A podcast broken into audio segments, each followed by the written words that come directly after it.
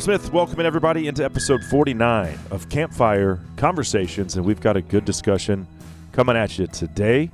And I don't know, maybe you're tired of hearing about the Colorado mountain lion issue or the antis are once again trying to uh, hijack wildlife management policy by putting a ballot initiative together uh, for the for November 2024 that would see the take of mountain lions and bobcats banned unequivocally. Uh, no hounds, no trapping, nothing, not a protected species. So, uh, again, flying in the face of sound scientific wildlife management, as they always do. Uh, and we had on Sportsmen's uh, Alliance's Naomi Hirsch, a Colorado uh, houndsman herself. Uh, we had her on recently to talk about this, but we're going to dive even deeper today and visit with the man behind Coloradans for Responsible Wildlife Management. I think it's important to visit with Dan Gates for obvious reasons, but specifically, his organization is giving us a blueprint for how to fight these types of encroachments going forward. Because, yes, this is what Colorado is facing right now, but it's coming. It's coming to all 50 states. Guarantee you that. The red states, maybe uh, it'll take a little bit longer, but it's coming. So, how do we combat that? Well, by being proactive. And so, without further ado, let's get right into it with Coloradans for Responsible Wildlife Management's Dan Gates. Appreciate it. Thank you very much. Uh, glad to be part of it and glad to meet you and um, have a good conversation. Yeah, absolutely. And I know we've been putting this together for some time. Um, it looks like you're back home. Uh, surely I know you've been traveling, but with all the uh, stuff on the wall back there. yeah, this is this is my hotel room, unfortunately. So we got a dead elk. Uh, it looks like you trap. I'm gonna just assume. I, I, I do. I run a wildlife control business and predator control side of it, and and have for well the better part of my adult life, about 37 years. So, uh, and so it's it's it's all encompassing for everything. We do a, a human animal conflict resolution business and uh, that's not just trapping skunks and squirrels. It's it's actually uh, habitat modification and uh, endangered species issues and and dealing with uh, power plants and public utility type stuff. Uh, Department of Defense, just a whole variety of things. So I've got an intimate knowledge of the landscape. I don't have a degree. I'm not a scientist, but I've got anecdotal experience over the lifespan of about 35 generations of animals and mm-hmm. two generations of me. So what is the what animal do you get called to deal with the most frequently? Because we specialize in things that other people don't want to do. A lot of what we do is birds, uh, bird mitigation. You look at power plants and, and water facilities and and uh, you know f- flight bird strike flight programs and stuff at at uh, small airports. Uh, people don't think about that stuff because it's not normally at their location, but you don't want pigeons hanging around the the uh, flight for life landing pad at hospitals uh, when you got turbojet helicopters coming in and out. Uh, you don't want pigeons taking up occupancy at power plants, and you don't want geese living on open water uh, reservoirs for water treatment facilities, and and we do a lot of other stuff, but uh, mm. it it takes all of that to be able to kind of round out our business, and it's not what we had started with when I started 37 years ago, but it's it's where we're ended up now, and and that's uh, you know, ever since the uh, Sully Sullenberg deal on the on the uh, Hudson River, where they you know landed the plane there after they sucked the geese in there, bird yeah. strike is a major, major, major issue, and uh, and so are the health and safety side of things when you get into bird mitigation at all these other locations. Yeah, I don't. I think it was on the way back from. Uh, I don't know. It was this hunting season. I was somewhere up north. I don't remember where. Uh, but our flight was delayed. It was an American Airlines flight. It was delayed three hours because the incoming plane had a bird strike. And yep, they, had, they didn't say the engine was out, but they're like, we can't risk it. We have to make sure everything's kosher before yeah. we obviously go. Yeah. Um, so yeah, I mean that was the first time I, that had ever affected me personally. Um, but uh, it, airline travel these days has just become such a nightmare. I just, yeah, I left Salt Lake City yesterday morning, flew to Vegas, and then flew into Colorado Springs, and and uh, you know, if if if people would pay attention, they don't see very many birds at airports. Mm-hmm. And and there's a reason for that because there's there's a control effort to make sure that birds don't hang around airports. Mm-hmm. Uh, and uh, there's a human health and safety side of it. So even the people that gripe about our way of life, cable, uh, you know, as far as as conflict resolution or animal consumption or whatever it is, they benefit off of the control measures so we can live on the landscape safely. And uh, and there's efforts that go on behind the scenes that people just don't ever think about and realize. Oftentimes lethal measures. Oftentimes lethal measures. There's a lot of deterrent, a lot of repellent, but I mean, uh, you look at Offutt Air Force Base in in central Nebraska.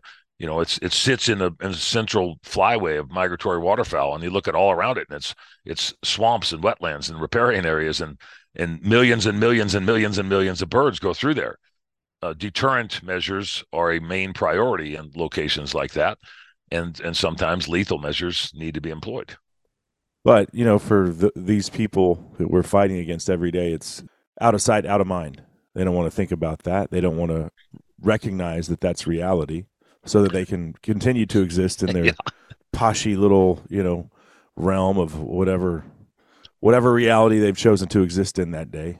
I mean, just because you go to Whole Foods, we know things die that supply Whole Foods, but there's also a control measure as far as pests and rodents uh, you know, insects and rodents. You don't want cockroaches running around the warehouse part of Whole Foods. You don't want mice uh, peeing and pooping on top of all your your you know grass fed beef. Mm-hmm. Uh, and those things happen. People don't often recognize it. They don't notice it because uh, they don't get to see the behind the scenes stuff. But it's part of supplying a human population with a food source um, as as safely as what we possibly can. And uh, everybody benefits off of what everything happens behind the scenes. It's just that sometimes those people that benefit are still trying to fight it because they don't think that you know they're part of that whole system, which they are. Well, I'll give you just a a Texas example. Like the average anti-hunter gets all bent out of shape if they see a video or see a pile of feral hogs that were shot out of a helicopter in agricultural land, right? But exactly. Yeah, probably the animal rights activists, most of them, are vegan or vegetarian anyway. So it's like, hey, these pigs are eating your food. Yep. I mean, what do you you got to eat, right? mm-hmm. This is the uh this is the reality. But they don't, you know, again, out of mind, out of sight, out of sight, yeah. out of mind. They don't they don't want to re- they don't want to recognize that that actually happens. And there's tons of other examples too, but that's one that's close to home for me. Hospitals, nursing homes, food service, um, uh, elementary and, and preschool locations, uh, you know, uh, grain storage bins, and and I mean, it's everything that we do that we that we feed ourselves with. Doesn't matter what, something out there wants to eat what we have. But but the thing is, they pee and poop and leave diseases on the stuff that we have. So there needs right. to be a control measure. It's not like, oh well, they deserve to eat as well. Yeah, well they do, maybe, but but uh I'd I'd rather not eat a bunch of mouse turds and and uh and have a bunch of mouse pee all over the top eat of my them. stuff. I don't want them in my deer camper. Exactly. Yeah. I mean, geez. Yeah. um. So, where are you from originally, Dan? Originally, uh, born in Missouri, lived in mm-hmm. Colorado since 1974. Um, so I'm an old fart, and um, have have operated this business. Started it 37 years ago. My son and I operate it now. Wife is the main manager. We've got a few employees during the summer that help us out on occasion, and uh, but it's it's essentially a two to a four man operation year round. Mm-hmm. And what I do on the side for politics and and advocacy work has turned into a a full time I won't say avocation, but a full time nightmare. right. And uh and and it's taking you know literally, and it's not an exaggeration. Cable. I mean, um, uh, you know, eighty to ninety hours a week at this level because the animal activists, the extremists, continually try to assault everything that we do for wildlife management. It doesn't matter whether it's the control efforts that I do on one side of my business or the the the sustainable science-based management of of hunting and fishing. They're mm-hmm. after it and they want to take it all away no matter what. They don't care about it. Uh, just stop it. Yeah. Well, I know you just got back from Western Hunt Expo and yes, sir. I mean, just to put into perspective, like how much in demand you are on the let's say the outdoor podcast or talk show circuit. I mean, you did like seven podcasts while you were there. I was there two days, did seven podcasts.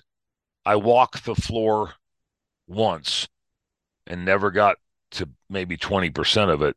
Mm-hmm. Not because of a celebrity status so much, but because people recognized who we were and what we were doing. And I say we, I was with Charles Whitwam with Howl for Wildlife and Mike Costello and John Stallone.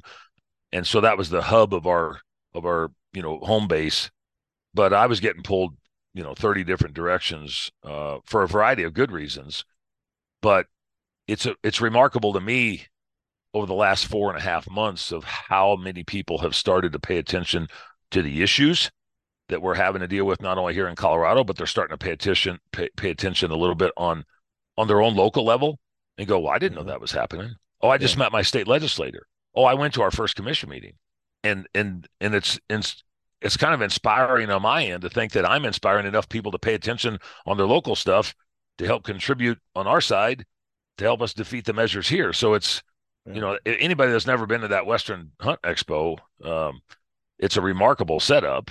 Uh, a couple weeks ago, I was fortunate enough to do a, a presentation at a press conference with Rocky Mountain Elk Foundation at the Shot Show in Vegas. Uh, you know, that's a hundred thousand attendees with you know thirty five hundred vendors from around the world, and it's a shooting, hunting, outdoor trade show for somebody who doesn't know. Mm-hmm. Uh, and then right before that, I was fortunate enough to be invited to go to the Wild Sheep Foundation show, um, where they auctioned off a hunt that was donated to us uh, that brought fifty thousand dollars that went to this cause.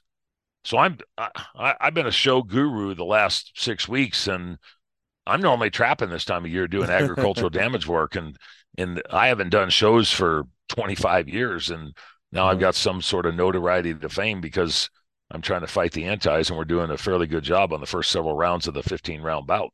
Right, right. Well, and I don't. I'm not going to pat myself on the back, um, but I am going to say, and originally I caught flack for this because it's called the Lone Star Outdoor Show when I started it. Guess what? I only hunted and fished in Texas for the most part, a little bit in New Mexico 15 years ago. And then I started to expand my horizons and put in for Western draws and started traveling internationally. And, and very quickly, early on in, in this um, endeavor, realized all of it's connected. And what happens in Washington State or California or New Jersey, whatever, that that mindset is just going to bleed into middle America. It's going to start yep. on the coast and it's going to bleed in. And yep. people originally were like, why, why are you not, why are we just talking, why are we talking about just Texas stuff? And I was like, because if you pay attention, it's coming for all of us. And so, you know, obviously I, I've spent quite a bit of time hunting in Colorado, but I already had a vested interest in that because if we lose the mountain lion thing in Colorado, they're not stopping there. And then the next stop, what is New Mexico going to say? Well, I mean, New Mexico is a very poor state, and they're very mm-hmm. blue leaning, and they're going to be like, well, wait, if Colorado did it, well, let's try to do it here. You know, yep. they're going to look what Big Brother did. Yep. And uh, and so it, it, it affects all of us, and and that's why for the longest time I've been preaching like anytime these things come up, hey, we we need to take note as not Texans but as outdoor enthusiasts from all over, not just the United States, all over the globe. And we're fighting it internationally on every front.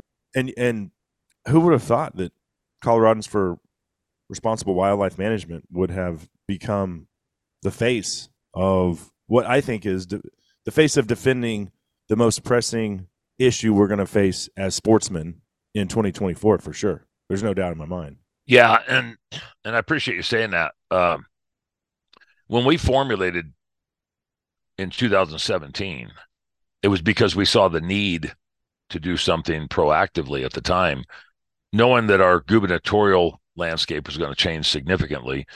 And um, and I and I got to preface that with you know I was appointed by by Governor Hickenlooper to sit on the Senate confirmed Habitat Stamp Committee, which is sportsmen and women dollars that go into conservation easements and right of ways and and habitat protection and stuff. And I was subsequently reappointed by this governor. And I didn't vote for either one of them. But but the value that I brought to the landscape from representation on the sportsman side put me in behind the scenes at different things that were happening, coupled with all the other stuff that I was involved in. And I won't name all the the groups or the the coalitions or the committees that I'd been appointed to, but um, I saw myself and my a friend of mine by the name of Chris Journey saw a need that we better get our crap together and look a little bit harder on how to be proactive as opposed to reactive. So when we formulated this organization in 2017, we decided to to make it a 501c4, which is if you donate to it, it's not tax deductible. And it puts us in a little bit different structure than a C3 like Rocky Mountain Elk or Mule Deer or any of the others. Those are all C3 organizations. They have a limitation on what they can actually expend on advocacy and lobbying type work and we we have a limitation too but we can be much more structured through education and lobbying and advocacy on political issues well when governor polis got elected in 2018 and immediately you could see the landscape change overnight like a like a shift in a gravitational pull from from some sort of you know volcanic fault or something and uh his husband um is a, an extreme animal rights activist. Yeah. See, I didn't know this. We had on Naomi Hirsch from uh, Sportsman's Alliance a couple yeah. weeks ago, which I told you in an email, and she told me that, and I was like, I mean, I knew Governor Polis was anti-hunting, right? But I didn't realize yeah. it was his husband that is essentially running the anti-hunting movement behind the mm-hmm. scenes in Colorado. Yep. Yeah. Mm. Not only running it, uh, in my opinion, has got the the the the ship's captain's hat on when it comes to who, when, why, what, where, and how. Now, Governor Polis makes the decisions in finality, but uh, the times that I've had minimal interactions with the governor, he seems like a reasonable individual. He's smart. Um, he's well structured in his political, you know, background and politics and, and views and stuff. His husband, in my opinion, um, is just is an extreme individual when it comes to these issues and the mm-hmm. contacts and the people that they bring into play for their wishes wants and desires are nothing other than other extremists. And you know the appointments that they make and the positions and the policies and the and the the, the procedures and stuff. I tell you what if people if people had this in their state they would shiver and think maybe we ought to move somewhere. Uh, and I've thought that many, many times, but I, but I've got a chip on my shoulder, and I don't want to pack my stuff up and start over from scratch after, you know, an adult life of trying to build, not an empire, but it's a, it's a, it's a good livelihood, mm-hmm. and uh, and the the opposition that is in our capital at this point in time, for the most part, you know, our legislature is made up primarily of Democrats. Uh, we're at forty nine to sixteen in the House and twenty three to twelve in the Senate all the other elected offices are all all blue. And I'm not saying all Democrats are bad anti-hunters and animal rights extremists, but okay, but but 99 percent of anti-hunting legislation is introduced by Democrats. exactly, just, it is what it is. Is it exactly? The interesting People get pissed when is, I say that too, because there are Democrat hunters, and I'm like, dude, I don't understand. It's like a you're a walking contradiction, in my opinion. And I'll, I'll say it. I do yeah. not give a crap. If you're a Democrat hunter, you need to do some self-reflecting and figure out what's more important to you. Your your pastime, your right to hunt and fish, the the right, uh, your Second Amendment rights, or uh, these social issues. I mean, right. what's more important to you? And right. for me, it's it's black and white. Like it didn't even. So I always I always struggle with that, and I look at who's running for governor of Montana and Ryan Busse and the fraud that he is. Mm-hmm. And it's like you live in a over a million dollar house and you come out with all these socialist views. Like you worked for Kimber, made an amazing life for yourself, and then you come out and write this damn book that vilifies and says that uh, you know the the firearm industry radicalized and racialized America. Give me a break. And then he shows yeah. videos. It, I, I, reposted one of his videos recently. It's him and his son shooting trap, and he's like, "This is what real Montanans do." Uh-huh. But like on the what he doesn't tell you in the video is, "Oh, by the way, if you elect me, we're going to try to take away your ARs." He's this, the same as Beto who's yeah. running here in Texas, who's exactly. on record as saying, "Hell yeah, I'll take their AR-15s." Yeah. the same dude. Yeah, and and what's interesting, Cable, is is uh, the statistics I gave about forty nine to sixteen and twenty three to twelve. About about fifty five percent of the entire state of Colorado uh, classifies themselves as independents, unaffiliated. And so, so, so they're voting one side or the other. They might say they're unaffiliated, but they're voting Democratic because yeah. look at the people that we've got in that are that are actually you know running the ship. And so, if we had unaffiliated or independent legislators, there might not be so much bias, but they have to they have to cater to one side or the other because that's the way the political structure's Yeah. been. You Well, know, they'll been, eat their own if you get out of line. They're- oh yeah, they're- yeah. So what, what? Let me ask you this on a side note: What happened to Colorado? What happened to it? Like, how did it? How do we get to this point? There's a it didn't. It didn't used to be like this. It used to be a proud Western state. yeah. There's there's uh there was a there was a concept that was initiated actually by this governor when he was a federal congressman. Mhm.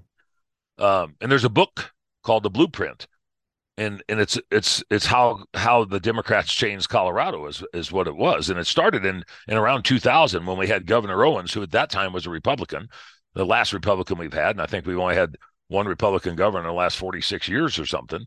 Uh, but it started to change significantly, and it's in and they laid out a plan of action to get their ducks in a row, to get the right pieces in place, get the right people in those places, and start to carry out their wants, wishes, and desires. And now that he's been governor since 2018, and this all started around 2000, you and it's and it's not it's not it's it's an incremental recollection of of what happened. It's not what is going to happen. It wasn't a pro. If they'd wrote it back then, it'd have been a prophecy. Yeah. But but this is a compilation of this is why we got to where we're at, and this is who helped them put it in place, and this is where it's going to go if we don't stop it. Yeah, yeah. Do you think it is the result of more preying on 18 to 25 year olds in their vote or an influx of out of staters moving in from the West Coast, Californians? I think there's a there's a, a significant part that's that, and it's not it's really 18 to 34. Okay. Uh, but you stop and think that in in 2000, you know, a 34 year old was you know what 10 or 12 or whatever the hell, uh, and the the preparation of long time sustainable management of their objectives. Um, I, I think some of it's that 18 to to 34 year old crowd, but a lot of it is the ideologies that have moved into this state. I mean, you know, look look back in 1996 when we lost trapping on, on a, a, a constitutional amendment. Uh, we lost that by 52 to 48 percent. That we had 2.9 million people in the state then. We got 5.9 million people now. So whatever whatever smoke and mirrors that was thrown out there then with the Democratic governor, which was Governor Romer at the time, and then you get up into today's landscape, uh, we, we've gone through we've gone through four governors since that transition in 96 you gain 3 million people the majority of them come from you know more liberally minded states because everybody wants to move to colorado and hike the mountains and and camp Smoke and drink weed. clean water and recreate and you know have good tech jobs and and and you know get the rocky mountain high no matter how that is whether it's coors or marijuana or whatever Right. uh, you know and and I, things started to change significantly in my mind about 2008 although there was the two ballot initiatives that happened in 92 on the bears and 96 on the on the trapping Okay. Is the Bears in 92 when Houndsman lost that? yeah the, the, so they took out spring bear hunting and hounds and baiting in 1992 Okay. uh, that was I've initiative 10 Colorado uh, for mountain lion with hounds. uh-huh and uh and we were in Rangely, so close to the Utah border. And he would have his buddy from Utah come over, my, my houndsman, and his dogs weren't broken off bears. The Utah guy, because they could still run you know, Uh-huh. bears in Utah. But then my Colorado buddy, he was like, "My dogs don't do that because it's been illegal here for since I've been doing this." Mhm. Yeah. yeah yeah that that's that we we we held things at bay i was going to say we held the wolves at bay which was literal until until 2020 uh, when when another citizens initiative about initiative um, that was stricken that you know they they brought it in uh, the voters voted on it it was 51.9% to 49.1% um, that we lost and uh, most recently here in december they just released 10 wolves and to go back to the concept of what we talked about early in the 2000s and whether you talk about 18 to 25 year olds or 34 year olds Mhm. there was a naming contest for the wolves that they turn around and and, and let go in December. So these these middle Oh schoolers got to turn around and name the wolves.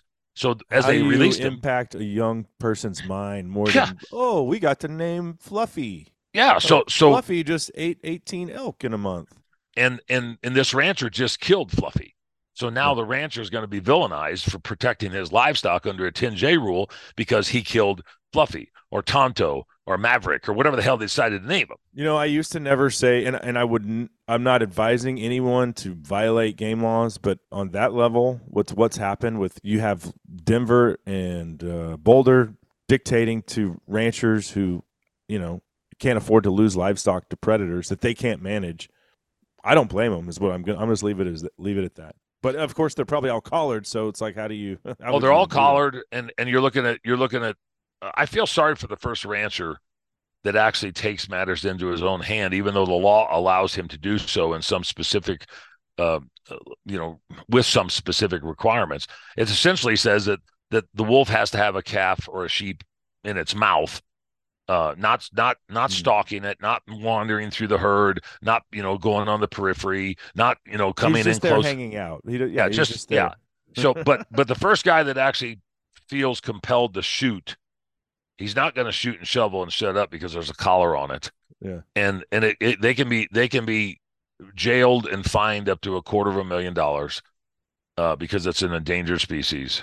And and and the bad part about that is even if he was a hundred percent justified in my mind, because we've allowed these kids to name him, then that that rancher is going to be vilified in the court of public opinion by the people that voted for wolves, even though he was fully justified, no matter what the outcome of that instance was.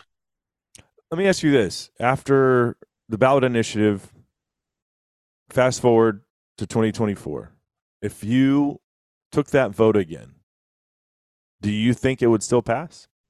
I, would, it, would it change at all? Or I mean, has the has the education and science based wildlife management ideology actually gotten into the brains of some of these morons that voted in favor of it?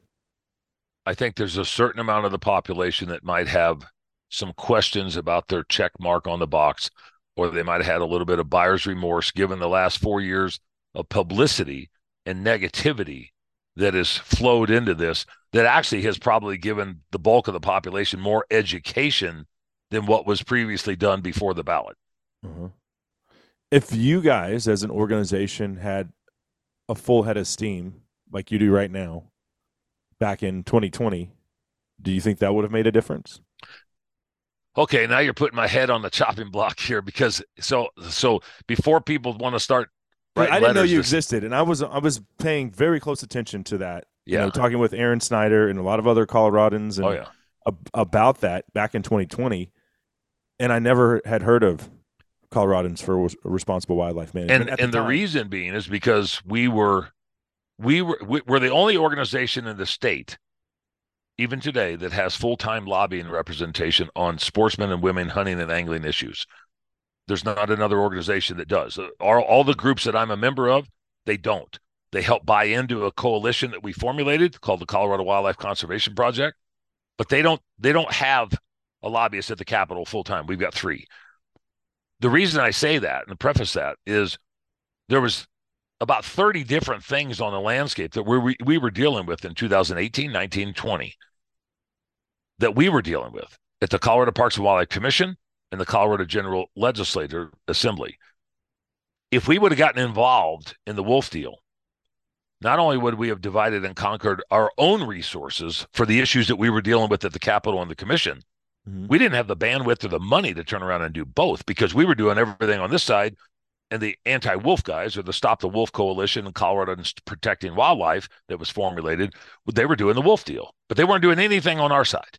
Mm-hmm. And so we felt it best at that time to not divide and conquer our, our particular resources and sacrifice everything that we were accomplishing and capitalizing on at the commission level and at the legislative level. And and that came out to be in our favor of about 30 different issues. Okay, we didn't engage in the wolf deal. If we would have engaged in the wolf deal, we could have won maybe, but I know we would have lost all the other stuff. So it's mm-hmm. it was a give and take. Where do we where where do we put our resources and our team and our armament together? Because we weren't we weren't established well enough after a couple years. And granted, I've been playing on this landscape here for 19 years, but the organization was only formed in 2017. I wasn't willing to step into both wheelhouses and go, let's spread ourselves so thin that we don't win anything. We have to concentrate on what we're doing and let the other guys do what they're doing. Okay. Um, what do you what do you like to hunt the most, Dan? If it flies, walks, slithers, crawls. So we're we're of the same ilk in, in that. Uh, yeah, I mean, I've I've, I've been mindset. fortunate enough in my adult life. I've uh, you know I've I've traveled abroad. Uh, I've I've hunted multiple states. Uh, I guided here. I, have trapped here all my life. I run a wildlife control business, as I said. Um, I've got a wall full of of what could people could consider to be trophies. What I would look at is a lot of what I've got on the wall is is the hard stuff that wasn't edible out of the stuff that I harvested. Uh, right. You know, if I could, and my dog would think it was edible. You know, mm-hmm. I mean, mm-hmm. you know, he'd he'd love to get the antlers. Uh, but uh, I I like hunting elk. I like hunting, you know, big mature mule deer. Uh, but I just like the pursuit. I like the the the being outside with nature. I like uh, the the preparation. What I will tell you though, I'm not liking it as much the last 10 years because of the politics and the crap that I have to do to be able to defend everybody else's opportunity and privilege and and and br- provide some logic and reason to the landscape because this past year my son and I hunted Nebraska for 2 days and we hunted elk here for 3 days and that's that was our hunting uh, because wow. I'm fighting this crap because we're doing all of this stuff. Um, so Man. yeah, mm, I don't envy so, that. Yeah. Well, and and I wanted to ask you that because as an out of stater who has spent money and spends buys points in Colorado every year, and if I've hunted over the counter elk and I've hunted mule deer, and you know, I, I think about if the if the mountain lion thing passes, and now we have two apex predators on the landscape with you know no management whatsoever. And the wolves are going to populate way faster than people realize. I mean, we've seen it in Wyoming, Montana, and Idaho.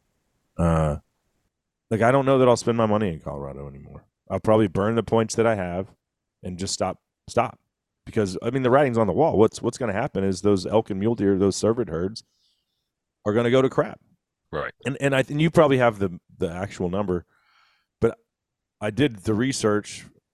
Um, it was a while back, but I mean, isn't it something over seventy million dollars that out of staters contribute to Colorado Parks and Wildlife through their licenses every year, like annually?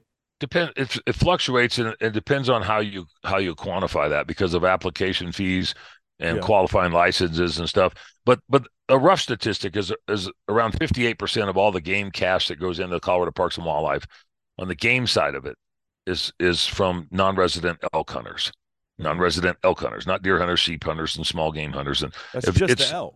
It's yeah. just the elk. Yeah. yeah. The non-resident so elk hunter provides the bulk of the funding for the programs.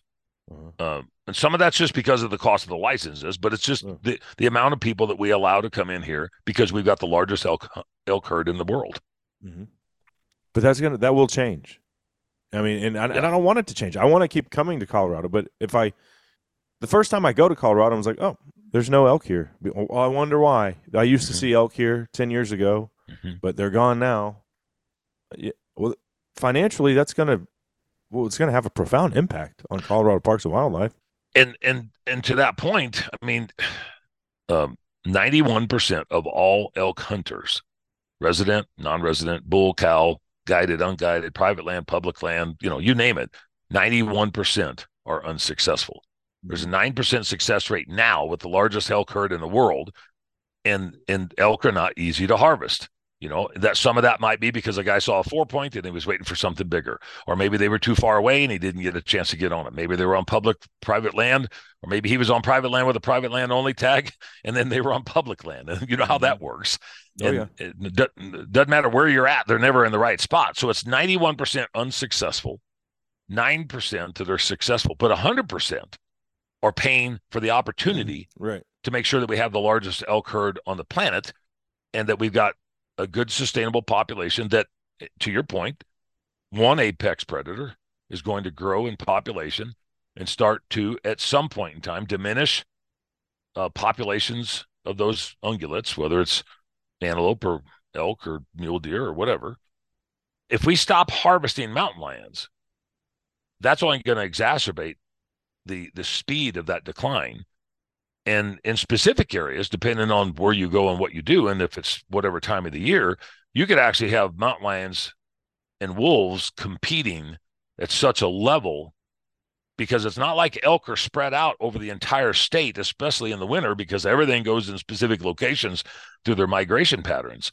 They don't do that like that back east, you know. So when somebody says, you know, what do you mean your your deer migrate? I mean, deer migrate. Especially in the majority parts of the state. They don't migrate. They might move off of a 40 acre ranch in Ohio or a farm in Ohio, but but they don't migrate to Indiana you know, my uh, my whitetail on my deer lease migrate from one feeder to the next.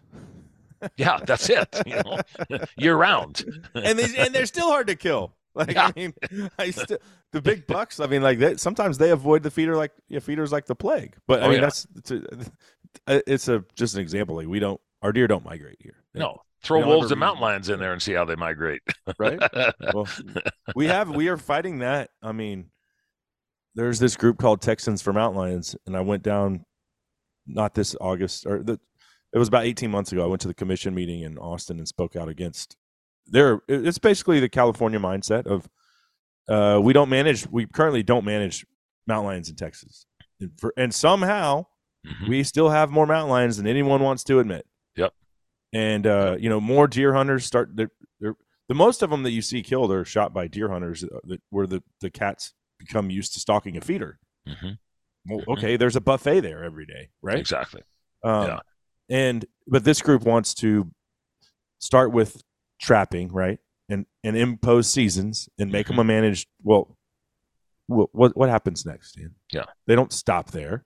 Yeah, don't stop there. Okay, now we now we are going to in five years. It might be five years. It might be ten years. But whenever they feel they have enough momentum, they're going to say, you know what, trapping isn't good enough seasons. We don't really like that because their whole mantra, and they all talk about this behind closed doors, is how can we ban the killing of mountain lions? Yep, because it hurts our feelings.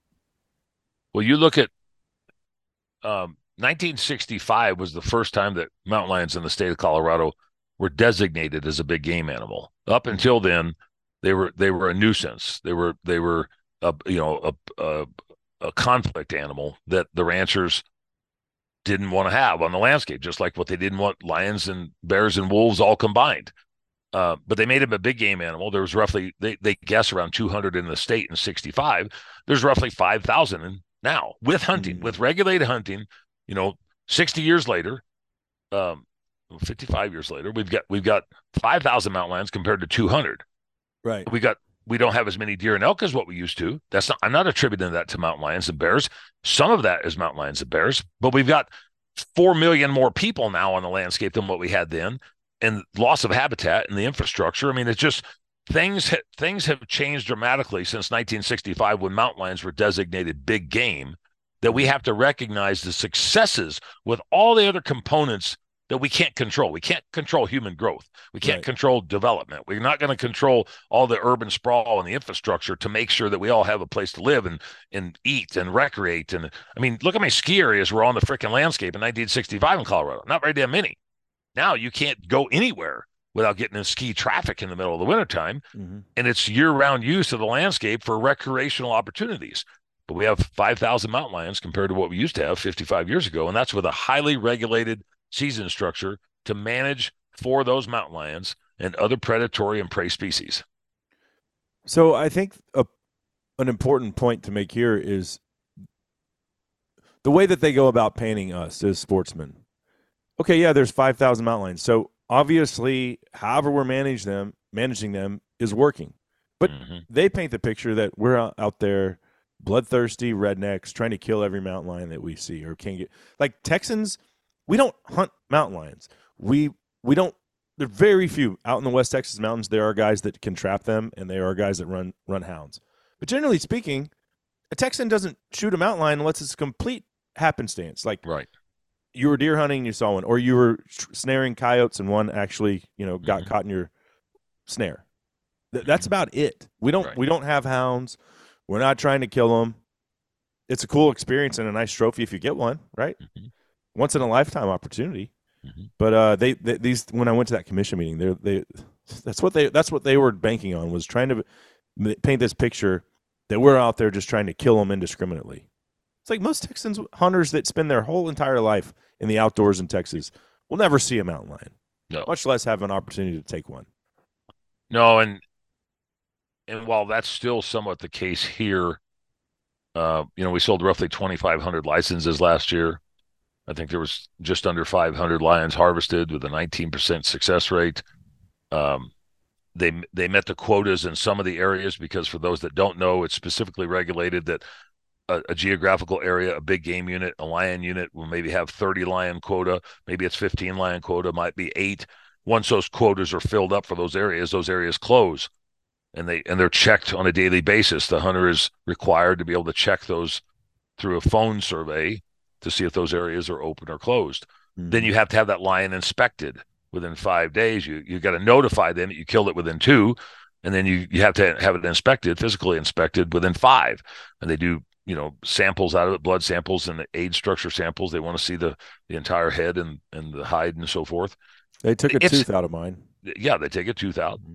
Uh, between those and bobcats, which are also on the chopping block here, and and because mountain lions are probably more pursued because of a big game animal status, there's more bobcats that are harvested because we have more bobcats. Not that we have more people actually out going after bobcats, uh, but we do harvest more bobcats because there's a there's a component of the fur bearing uh, designation of that. They're fur bearers, and mm-hmm. people are are uh, you know attracted to harvesting them for the fur, collection of the other parts. Um, but you know, bobcats and mountain lions are the most highly regulated stuff that we've got in Colorado. Uh, the requirements, the permits, the testing that you have to have before you can even go, and then the checking and the data and the information that's compiled from CPW. They do that on bighorn sheep and they do that on mountain goats and they do that on moose. They don't do it on deer and elk unless they're talking about chronic wasting disease for some sort of record tracking deal.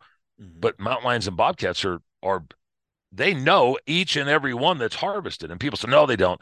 Before you can legally possess one, before you can take it out of state, it has to have a tag in it, a cat, a bobcat, or a mountain lion. Right. You can't do anything with it on the planet. You can't get it tanned. You can't take it to a taxidermist. You can't do anything because everybody knows exactly what it is. And so when people say they have no idea, that's a bunch of bullshit. They do have idea. They got an exact idea, and there's paperwork and documentation to be able to support that. Mm-hmm. Mm-hmm. Well, so pat ourselves on the back, you know, as far as managing them appropriately, you, and you have this estimated five thousand mountain lions. You said five thousand, right? Or was it twenty five hundred? Yeah, five. I mean, it's so five thousand, and you said five. So there it was a ten percent take of the population ish.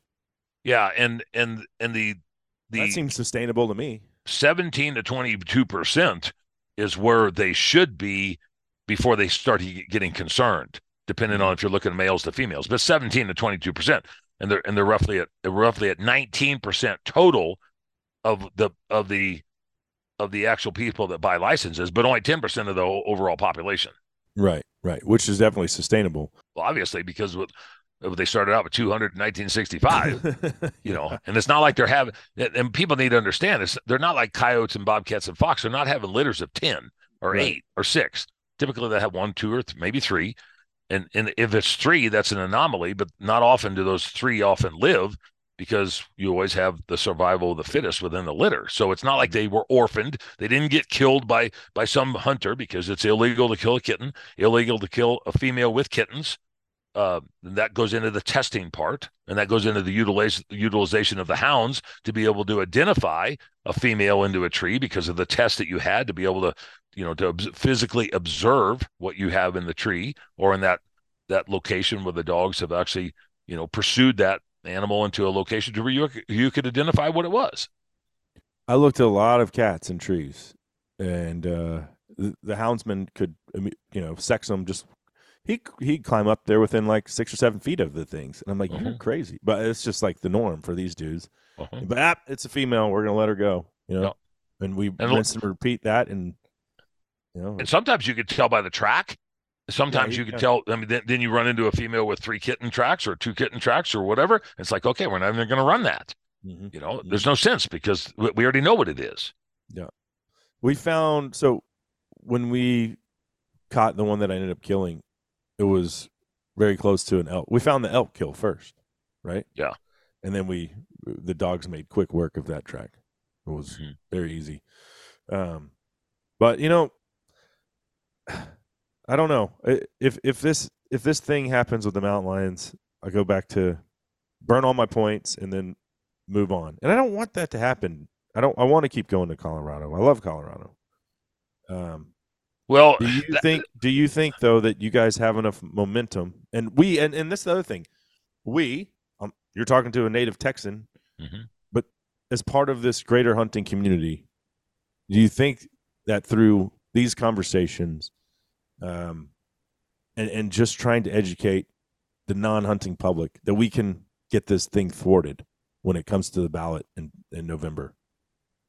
I give us and and not just trying to be optimistic and say rah rah go team go you know uh, whatever you know you got a, a 1 in 26 record and you're going to go on the field and win. No we're we outside of the wolf deal which and I'm not knocking the wolf guys that that fought that. I sat on the stakeholder advisory group for the wolf management plan. I was appointed to sit on that. So that was that was actually my contribution.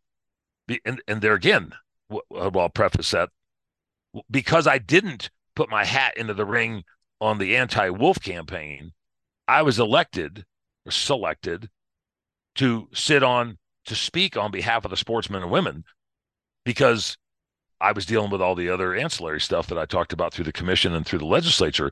So I didn't come across as anti-wolf. Mm. So they said, well, we got to get some sportsmen. What are we going to get? Well, we can't get the guys that we just turned around and beat in the ballot. Let's right. get this guy who's turning around and trying to beat us on all the other stuff. So I was one of the ones that sat on that. But I I think that everything that we've been successful on since since we we formulated in 2017 and prior to that I'm also the president for the Colorado Trappers and Predator Hunters Association, and I sit as the vice chair on the Colorado Wildlife Conservation Project. And no wonder you only got to hunt five days this season. Yeah, and I, there's a, you name all the other boards and committees, and then you get into freaking sideline work and all the other crap that every mm-hmm. politics is the most unenjoyable part of wildlife conservation and the hunting and fishing issues that we have to deal with. But somebody has to do it. And we're getting some more people that are coming on board that want to help. The the visual component of what we had 10 years ago versus what we have now for participation and engagement is remarkable. I mean, it's almost like the difference between 2.9 million people back in 96 to 5.9 now. Before it was like three people that would show up, and now it's like 23, or maybe it's 30, or maybe it's 18 at a meeting that's remarkable turnaround because people are like, we got to pay attention. We got to we got to figure out how we represent ourselves in a coalition and what we do to get our voices heard on the landscape. And so I think going back to answering your question because I keep going down a rabbit hole for you is right. we're going to win on November 5th and we're going to win on November, November 5th for one because we're right. For two because the momentum that we're building nationwide and in the state.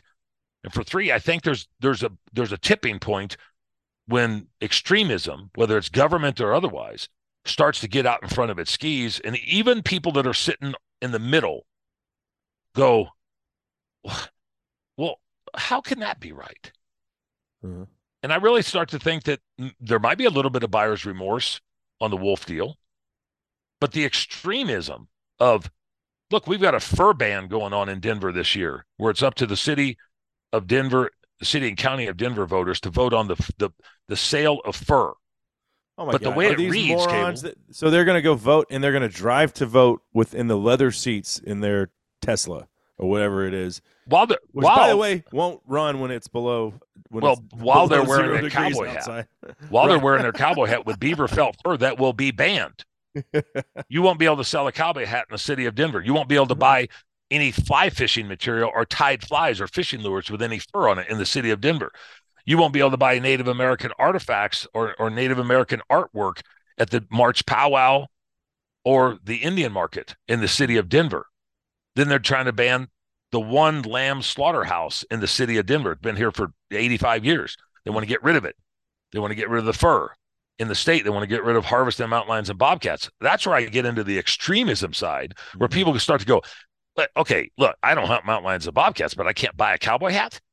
I can't right. turn around and get any fishing lures. I can't go to Bass Pro that's in Denver or Cabela's that's in Denver and buy the stuff that I normally buy. What I'm supposed to use synthetic. I can't go to Indian Market and, and March powwow to watch the the Native Americans with their cultural side of things to where I I can't do any of that. Oh, by the way, I can't buy lamb because I, I like to eat lamb, lamb chops. chop lamb chops last night. They were awesome. Yeah. I mean, that's where the extremism comes into where the, I think I I really honestly believe that even with the makeup and the and the of our blue and red politics system, that the majority of the people are going to go, well, wait a minute, come on, on every single aspect of my life that I didn't think it was going to affect me. Now this is going to affect me because there there is an intersection, there is a crossover, and I think I say this often: people are not stupid; they're ignorant about specific issues and circumstances and topics. I don't think they're stupid. And I think once they tar- start, start putting two and two together, I think that they'll start to realize, well, it might not affect me, but my grandson fishes. Right. My uncle hunts. My next door neighbor likes to freaking. We had lamb chops at his barbecue. Last Fourth of July. What the hell? Yeah. Yeah. Well, So I, I, think, think we're going to win. I'm glad to hear that because, like I said early in the conversation, I think it's the most important issue that we're facing in 2024 because of the fallout and domino effect that inevitably will infiltrate. my- I mean, my name, the, state that I spend the second most amount of time hunting in is New Mexico, Mhm. and I'm like, oh, God, if Colorado does this, like. Well, uh, New Mexico is just going. They're going to be running to sign up and say, "Choose us. Let's do this." You know, Look, look what Um, New Mexico already did. They they they they banned trapping on public Mhm. land through the state legislature. There's the mountain lion and the, and the and the bear issues that are trying to be brought up down there. They've got gun issues from their governor, just like what we've got here. Their General Assembly, which just concluded, I think they get a 30 day 30 day General Assembly session every other year. Well, first of all, I'd like to know why Colorado has to have one every year for five months, and New Mexico could get away with 30 days every other year. I mean, I would, you know what I would give for a 30 day deal? I could actually hunt. I could actually recreate. I could actually go on vacation uh, as opposed you- to trying to be a politician. You alluded to the, the tipping point though, where it starts to affect everyone's like, wait, this I can't buy flies. Wait, Mhm. part of the reason why I moved to Colorado was so I could go fishing. Yeah. You know? Yeah. Um, but you see it with the DEI crap and corporations that for the last seems like five years were all about this DEI. Well, it turns out that's not a really good way to run a business. Mhm, And they're starting to distance from that. Say, mhm. maybe we should hire based on accolades and merit Yep. instead of skin color or sex, right? Mhm. Uh, and you in universities, I mean, the Harvard University just fired their uh, their dean um, for you know who who by all accounts was hired on a DEI scale, like Yep. and then proved to be very underqualified for the job. Yep. And so I think the the pendulum is swinging back on that, and I can only hope that you know compare that to our way of life, and that it's the same thing. We've we've reached the breaking point, and now Look we're going to the- go back to scientific based wildlife management. And if it hurts your feelings, you know what? We don't really give a damn. Mhm. Look at the look at the the, the uh, oil and gas industry or the renewable the, n- renewable resources. Look what the Biden administration just came out and said. Oh wait, wait, we're not going to make everybody do the electric vehicles as fast as what we originally intended, because there's there's some pushback. There's pushback from the industry. There's pushback from people's ability to to do things for their livelihood. Um. So, but and it's also an election year. Now, Mhm. I wouldn't be surprised if Biden sticks in there long enough this is on the national level, obviously, but sticks in there long enough and he he, he gets to be president, he's going to turn around and reverse and say, well, you know, we, decided that, uh, you know, 2030 is the good time. It's not going to be 2035 now or 2040. 2030 is, is that that was the original intent, and that's what we're going to go with. I think people see through that. They see through the sales pitch of modern day politics and the hypocrisy that is you know given to us on so many different levels that if it starts to affect them, what do you mean I won't be able to go recreate? I can't go mm-hmm. ski. I can't buy fishing flies. You're going to bring wolverines in up here, which is fine. I don't have a problem with wolverines, but then you're going to close the forest down. We can't snowmobile. There's no logging up there because now there's wolverines there. Or wolves moved into the ski area to have their litter of pups. So there's no May or there's no March or April skiing because the wolves are there. We- I'm in a Yeah. conflict resolution business. That mm-hmm. doesn't mean we kill everything, but people don't want squirrels in their house. They Yeah. don't eating their wires. They don't want bats in their belfry. They don't want gophers in their garden. They don't want snakes in their cellar. they damn sure want to go skiing. I'll tell you that. Uh, we go to we've gone to Durango. This will be our third uh, spring break in a row with my family's been in purgatory. And part of me, I'm not gonna lie, and I hate to say this about Colorado, part of me feels dirty for spending money there with the politics, and I'm just like, but you know, it's affordable. it's a beautiful state, and there's so many pluses. But I, I'm like, maybe I should go to a different state and spend my hard-earned dollar where I agree more with the politics. But You can I go don't to California; they got good skiing out Wanna, here. oh, you know? jeez, I would be caught dead in California. Yeah. God, no, no way in hell. Um, but yeah, so we're going we're going back there in March for spring break, and Mm-hmm. uh, I don't know. I hope that I hope that I don't because I don't feel like I'm alone in that mindset. It's like a lot of people I talk to are like, yeah, well, we've just been going to Colorado for so long, we don't want to go somewhere else, you know. Yeah. And and but what if they closed Purgatory because there was a, a wolf den on the slopes? Can you Mhm. imagine that the Mhm. lo- the loss of revenue? Yeah, there's, uh, you know, science-based wildlife management is a, is adaptive because of changing landscapes and a variety of different circumstances. And I say this, you know, the the depredation issues and and drought and and throw climate in there to some degree because you know it's like the blizzard, the the winter storms that we had last year in the Northwest. That was part of climate. Whether it was climate change, no, I don't really think so. I mean, they used to have those things over and over and over and over and over. You know, in the 40s, 50s, and 60s. Uh, and even the 70s. I remember being up there in the Piceance Basin uh, in the 70s, and, and we were snowed in for four days. Uh, I mean, a track machine had to come get you out because of the amount of snow. Wildlife science is adaptive. You have to figure out a way to be nimble and call an audible. And anybody who was a Denver Broncos fan and Peyton Manning, you know, maybe maybe it's calling an Omaha. Uh, but th- to figure out what is necessary, not just for today, but tomorrow, the next year, five years from now. And then when something else happens in the meantime, hey, you call an Omaha and you turn around and figure out something else out. That's not what the antis profess. Theirs is stop it all no matter what, get off the landscape, don't harvest it, don't manage it, don't do anything. It doesn't matter what happens to it. Because as long as you're not doing it, we think that's good enough, whether it's there or not. Mm-hmm. Mm-hmm. Well, it's just like, and you you brought up the Biden administration, who has not been a friend to hunting. We've lost millions and millions of acres in Alaska. Um, I mean, that's fact. Like we keep sustainable. That's the Uh, rewilding process. Okay, so the point is, Deb Haaland, when she was appointed Secretary of the Interior, organizations like SCI asked her for a commitment to no net loss hunting, which she wouldn't give, and the reason why is because she is not a conservationist. Yep. She is- Rewilding, The 30 Mhm. by 30, you know, 30% of all lands uh, given back into a conservation deal by 2030 and 50% by 2050. That's Yeah. a 50, 50 by 50 process. People don't pay attention to that because they hear the word conservation. Well, conservation, in my mind, it should include people because we're here. That doesn't mean that we're kicked off the you- landscape, and does, it, doesn't does mean it annoy you when people say, "Well, they were here first? Because nothing. I'm like, "Well, guess what? Well, this isn't 1820. Well, I get because because of our business. People say, They were here "Well, first. you know, The they were wolves were here, here first. first. and I'm like, I'm like, no, no, no, no, no, no. I used to hunt and trap this property before houses were here, and there was no prairie dogs. There was no prairie dogs until all the houses were built, and you gave a sanctuary up, and you created this mosaic effect of a landscape to where plague wouldn't come in and knock them all out, and then the coyotes moved in to chase the prairie dogs. But I hunted and trapped this, and there was no prairie dogs here then. Mhm. Which meant there was no burrowing owls and there was no black-footed ferrets. There wasn't any of that stuff. So don't tell me they were here first. Right. They weren't. Right, right. But the difference is the word is preservation. That's what Deb Haaland is. And preservation is what you described, where you just say, no hunting, no trapping, let the animals figure it out. That's pres- that's the preservation mindset. It's a failed concept. It will not work.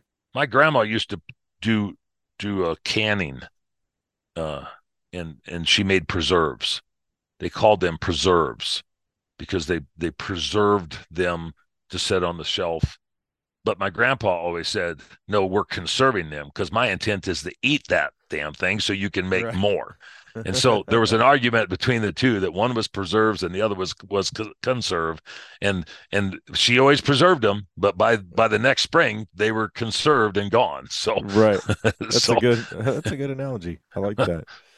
Um, well, so Dan, in in wrapping up here, like I said, this is the most important thing that we're facing as a hunting community in 2024. I am excited that not only you but also Naomi was uh, very optimistic in that conversation. That through just educating the general public, it doesn't. I mean, we lost the Wolf ballot by forty nine point something to fifty one point something. Yeah, that's not a lot. That's not a big margin. All we need to get is to the other side of fifty, and we're good.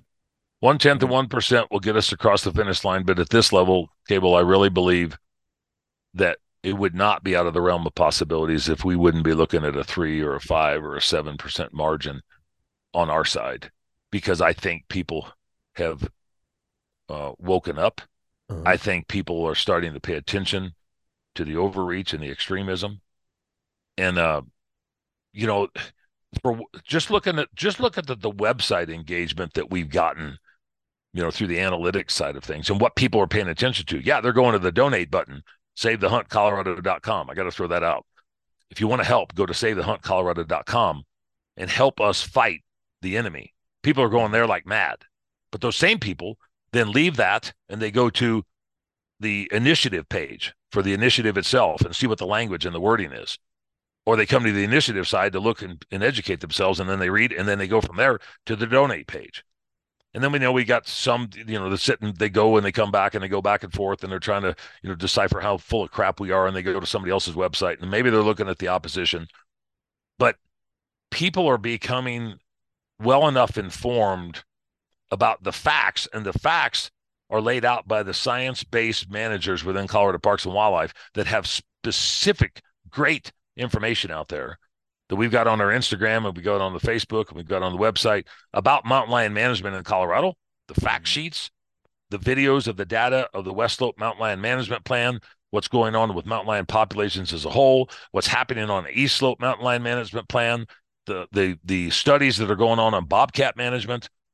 People are becoming educated about that stuff, and then we could direct them to other resources, whether it's Colorado Parks and Wildlife or other components that. But you don't get that from the opposition. You go to the opposition and it says, no, no, no, no, no, they're wrong. No, no, no, no, they're wrong. They're liars. That's that's their stick is they lie, they deceive, they play a smoke and mirror shell game with people's minds. And what we're hoping to do is capitalize on people's ability to find out facts and data and make an educated decision when it comes time on November 5th. And to do that from our side, we have to have funding to be able to go punch for punch tit for tat with the enemy. And I would like to say that we're considering this to be a 15. We have won all all of the first rounds through the Secretary of State, the Title Board, the Supreme Court. They are in the process of gathering signatures at this point in time. If they get those signatures by July 5th, then those signatures have to be certified and they'll likely end up in, end up on the ballot. But we've done all the appropriate measures that we needed to for the first part of this process. But we've done that on the backs of sportsmen and women, the industry, organizations throughout the United States. We've taken donations in from 50 states now. I've gone to all these shows that I mentioned, Sheep Show. We've had guys at at uh, SCI, the Turkey Federation. We just came back from uh, Western Hunt. We were at Shot Show. We're doing banquets and conventions and seminars and demonstrations and cattlemen's association stuff. And that's not just happening in state it's a mass flow of stuff that's happening out of state, and it's guys like you and others that we've been fortunate enough to be able to ride their coattails on to get this message out. Well, we're, we're going to win. Yeah, we're, yeah. we're going to win. We're going to kick the crap out of them, and it's going to piss them off. So, I, I do wanted to point out. I want to point out uh, your large carnivore program lead is not anti mountain lion hunting. Mark, uh, what's Mark his last Vieira. Name? Mark Vieira. Yes. And at that commission meeting, which I watched, uh, his presentation. He's pro. He's like, hey, there's value in these houndsmen. They're doing a great job helping us, right? So yep. that's good that he's on our side. Yep. Um, the the the thing that I think was a, a, little bit of a misstep, which is which was what got me fired up on the whole thing because I've hunted the spring mountain lion season in Colorado. Yep. Was we we lost that and we lost electronic calls and I know only one or two guys kill mountain lions with electronic calls every year, but guess what? We lost opportunity and I hate to see losing opportunity. And more importantly, like I just thought the timing of it with what we're fighting in November potentially uh, was mis- a miscalculation. And I wanted to get your thought on that because I expressed this to Naomi and she was, you know, she was very much involved with that as well. Um, but I was like, this the op- the optics of losing this right now in this this very perilous time. I, I just was like, couldn't we have done this at a different date, like after this ballot initiative? And I think No. maybe his intentions were good, but it, it kind of Well, the, the kicker is those conversations started in April of last year. right. And to go through multi step processes when a commission only meets every other month and you have to address specific things on specific categories or chapters of the regulations at specific times of the year, those were being talked about in preparation for what's going on, well, what went on at the January commission meeting. It wasn't their fault that the initiative was dropped on September 22nd last year. It's like, okay, so do we just scrap everything we've been talking about? And that's why I referenced the mountain lion management side of things. It, and all management of wildlife has to be adaptive. You have to be nimble.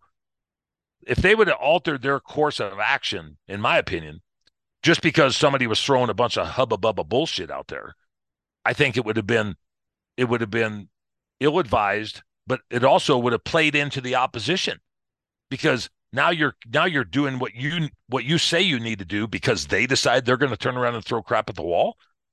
If if that's the case, then maybe we sh- shouldn't be doing anything at any level because they're always throwing crap at the wall. And I think there there was there was an ex executive director of the Department of Natural Resources multiple years back, and he said, uh, and I'm trying to think verbatim, there's never a good time to try to change politics because politics is always trying to change a good time.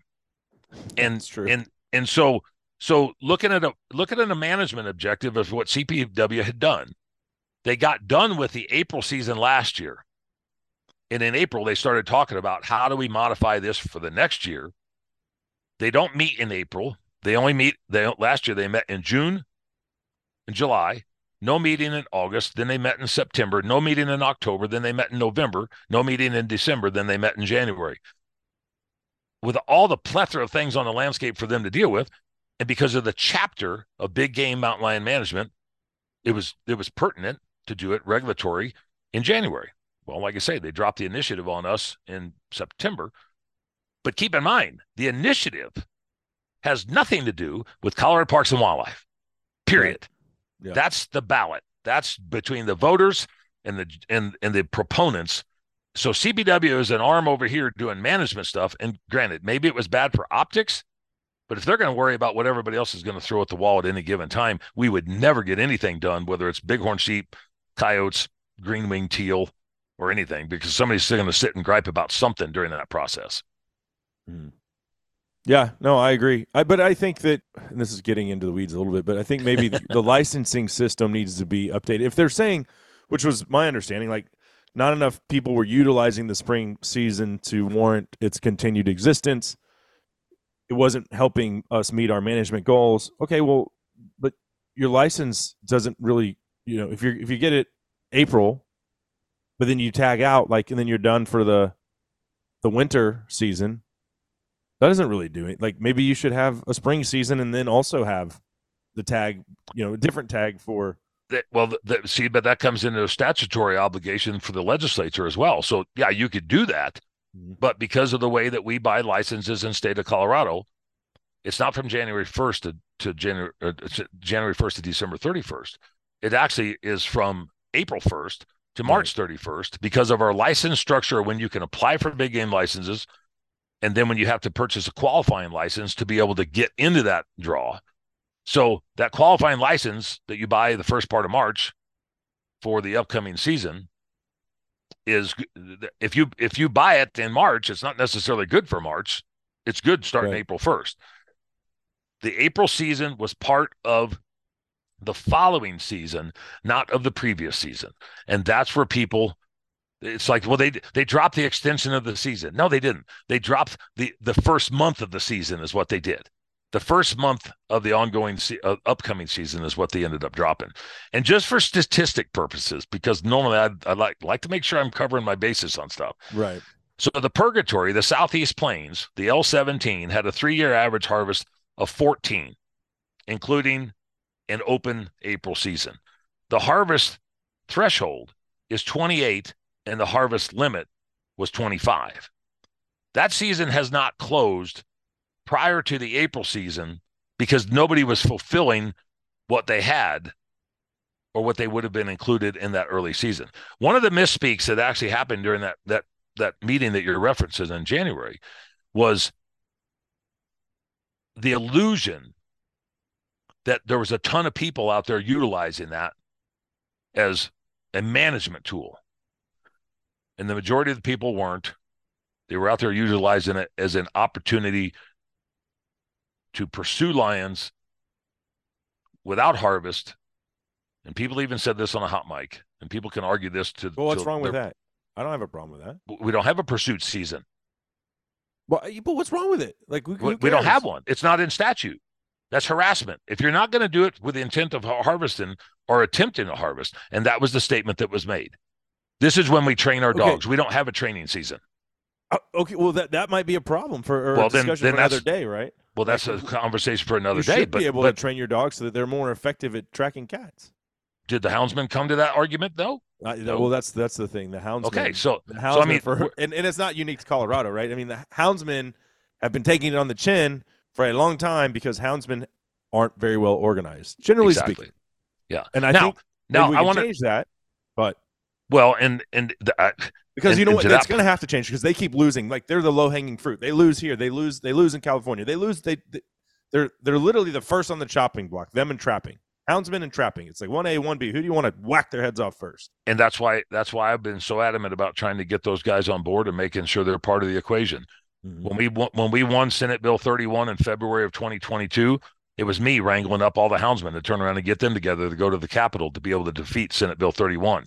The statement that I made to those guys on on February 4th, the day after our victory, is you guys need to get your shit together. You got to get organized. Okay. Mm-hmm. September 22nd comes along of 2023, 18 months later, Houndsman didn't do anything. For that 18 months, he didn't do mm-hmm. anything. So I made the phone calls. This is coming up. Well, what are we going to do? How are we going to do this? You guys haven't got your shit together. You haven't been to a meeting since then. You haven't done any structure. You went out and chased lions. Right. You went out and helped with some studies, but you didn't turn around and sit down with the decision makers that are going to chastise you and hang you by the nutsack because you're not there at the table. Mhm. Now they're at the table. Cody Lostro, the vice president for the United Houndsmen of Colorado, Justin Anglovich, the president for the United Houndsmen of Colorado, they're at the table now. I will give them credit for coming on and jumping on board with what we're trying to do to support them and their efforts. But when they came to this, they'll be the first to admit that they didn't have all their ducks in a row to make sure that they were crossing their T's and dotting their I's because Right. they hadn't been part of the equation outside of the hound part of it, but not the politics part of it for the previous 18 months, the previous two years, the previous five years. Decades. I've been to every commission meeting except for four for the last 15 years, and I never saw a houndsman turn around and go to one. Period. Mm-hmm. And so we could talk about semantics of things, but I will I will put my flag in the in the ground and say, if you're dealing with people that are making decisions on your behalf and you're not showing up to talk to those people and you don't know their names, you don't know what district you live in, you don't your, know your county commissioner or your senator, that's not Parks and Wildlife's problem. They do the management side of things, and they got to hear from the public. And if they're only hearing from the anti side of the public and nobody who's actually boots on the ground, then they're going to be forced to make the decisions based upon what the commission decides. And if it goes to the legislature, well, it's a crapshoot. It's a crapshoot. I think part of it is it, it, sportsmen in general, we- more often than not, are going to lean red, and red means, hey, I just want to live my life My and be left alone, right? It It- is. and it's it's this foreign thing of like, why are you trying to tell me how to live my life if it doesn't affect you personally? Because I don't like I don't do that. Like I don't believe in that. Like No. live your life, whatever No. you have one life to live, as long as it makes sense. Like yeah, do it. I don't care. You're 18 years old. You want to call yourself a, a boy and wear a dress, you know, or a, a girl and wear a dress, and you're a boy. Fine. I don't. Whatever. Do that. If it makes you happy. Now don't do it to my kids. Don't don't Mhm. put that BS in their mind. Right. But if that's what makes you happy at 18, you're an adult. You can make your own decisions. By God, more power to you. Um, but I think we just, you know, this that's how we've. And you said it way early in the conversation. For so long, we as sportsmen, and not just houndsmen, but as sportsmen, we've been reactionary. Yep. Like, and now we're we have to be proactive. We have to take the fight to them and be like, well, how can we stop them from doing this in the future? I don't know. Maybe we win, and we will win in November. I'm going to say we're going to win. Um, you've got me on team win. I got got my pom poms out. Mhm. Dan, here we go. We're going to do it. They're not going to stop. They're going to come back again. Oh yeah, Again. but Again. but here's the deal, Cable. With our organization that we created, when we had that initiative drop on on September 22nd, I had hired the legal team and the strategy company on September 25th. It had to be done before October 6th, or we would have missed the opportunity to file an appeal.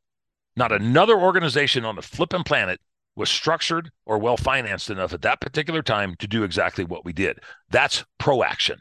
We Yeah. didn't react. We waited for them to drop it, but we were immediately able to turn around and say, You want to come on? I already got my gloves on. You want to go Yeah. tit for tap? We can do that. If we didn't do what we did, and I'm not just taking credit, I'm explaining the process. Yeah. If we didn't do what we did, they would have been gathering signatures legitimately because there would have been no appeals process. They would have been gathering signatures on November 1st with their language, with their terminology, Mhm. with their message to the general public. They would have done it all the way through Thanksgiving, the Christmas holidays, Black Friday, all the time when everybody's going shopping in that freaking ski area. They could have gone there and got their signature. I think they'd have gotten their signatures done that they needed, 125,000 signatures, which they had six months to do from the time that they would have gotten the, the title affirmed.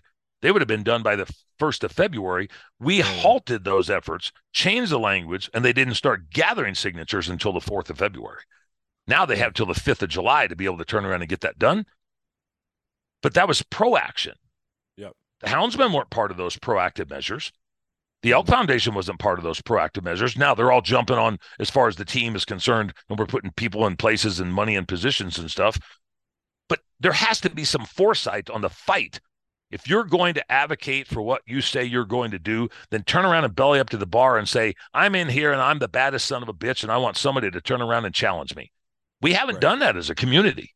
No, no. It goes back to that mindset of of like our values. Like I just want to be left alone, right? I mean, yeah. generally speaking, just hey, what I'm doing, I, it's not affecting you. Just leave me, leave me the hell alone. Let me just do what I'm doing here. It's it's actually good for wildlife, by the way, if you look at it. Um, but um, that's that's neither here nor there.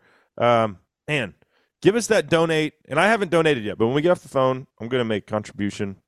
Uh, and it doesn't matter how big or small. You donate what you can, but realize that we're all in this together. This is as organized as it gets, and uh, I So I'm. I'm gonna give I'm gonna give I'm gonna give our deal, but I want to give uh, some kudos and some praise to a couple companies, Sure. if you don't mind. absolutely. SaveTheHuntColorado.com is where you can go and donate and you can get educated about this particular subject matter. Excuse me.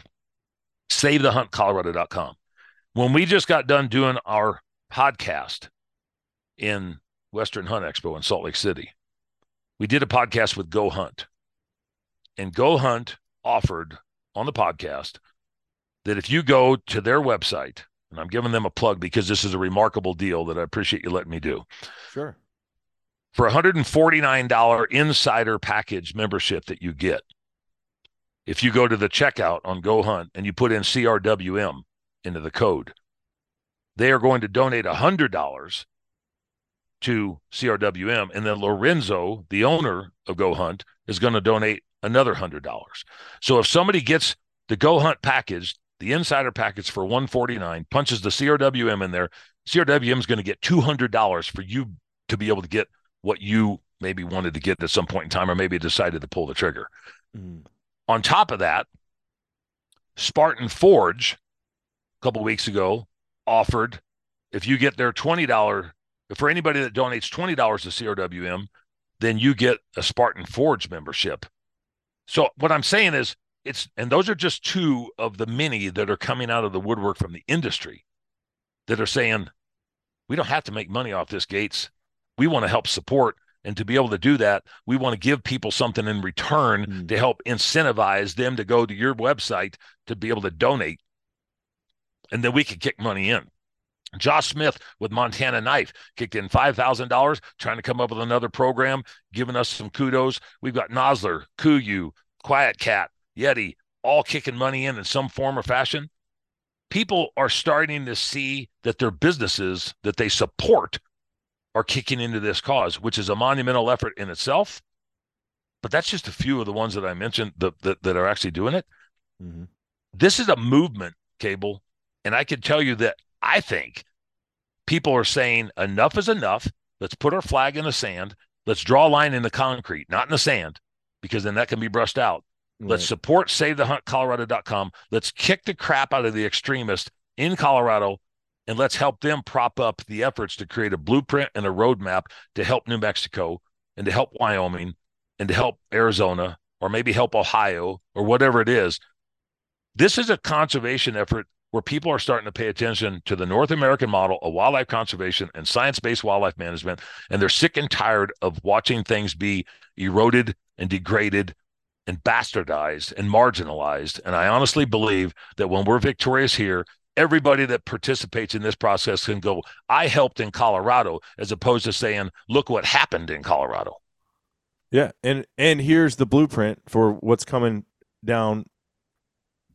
Whatever they're trying to do in my state, whatever they're forcing down my throat Yep. that I didn't ask for, that I don't want, that's going to affect my way of life, affect my daily life, maybe affect my ability to put food in the freezer, whatever it is. Yeah, here's the blueprint. We were a part of it working in Colorado.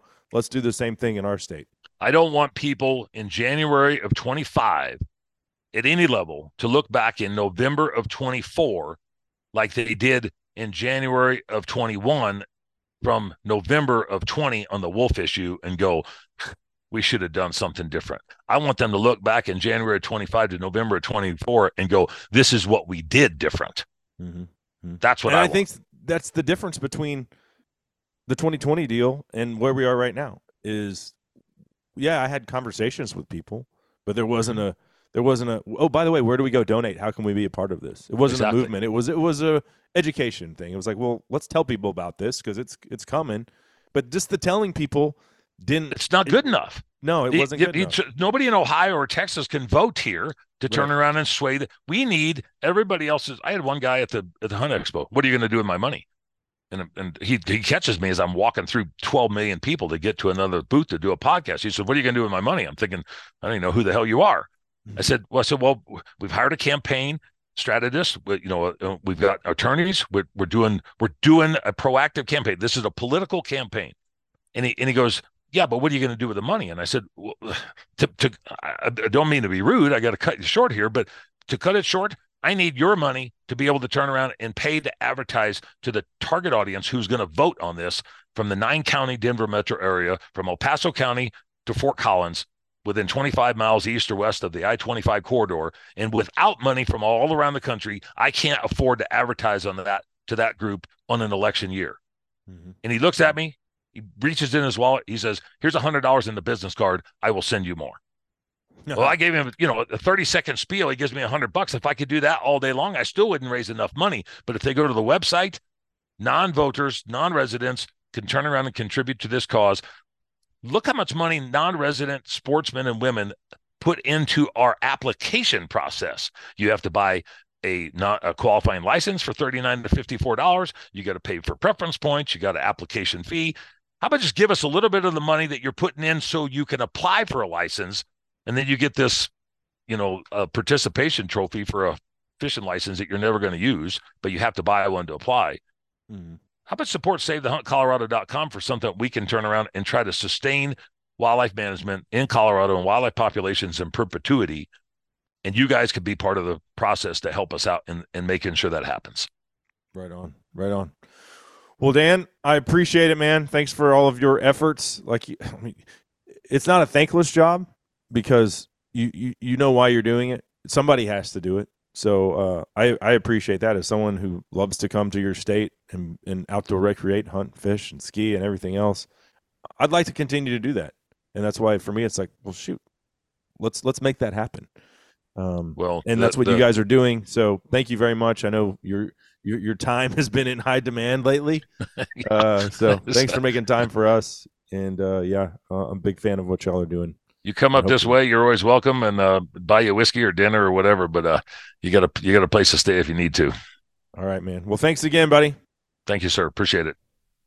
So there you have it, Dan Gates, Coloradans for Responsible Wildlife Management, and uh, we'll obviously continue to keep tabs on that story as it evolves because it's not going anywhere. Uh, but thankfully, we are right there on the front lines fighting tooth and nail uh, to make sure that we keep our rights in Colorado. Uh, that is going to do it for today's episode of Campfire Conversations. Thank you so much to Dan. Thanks to you guys and gals for tuning in. Until next time, I'm Cable Smith saying, y'all have a great week in the outdoors.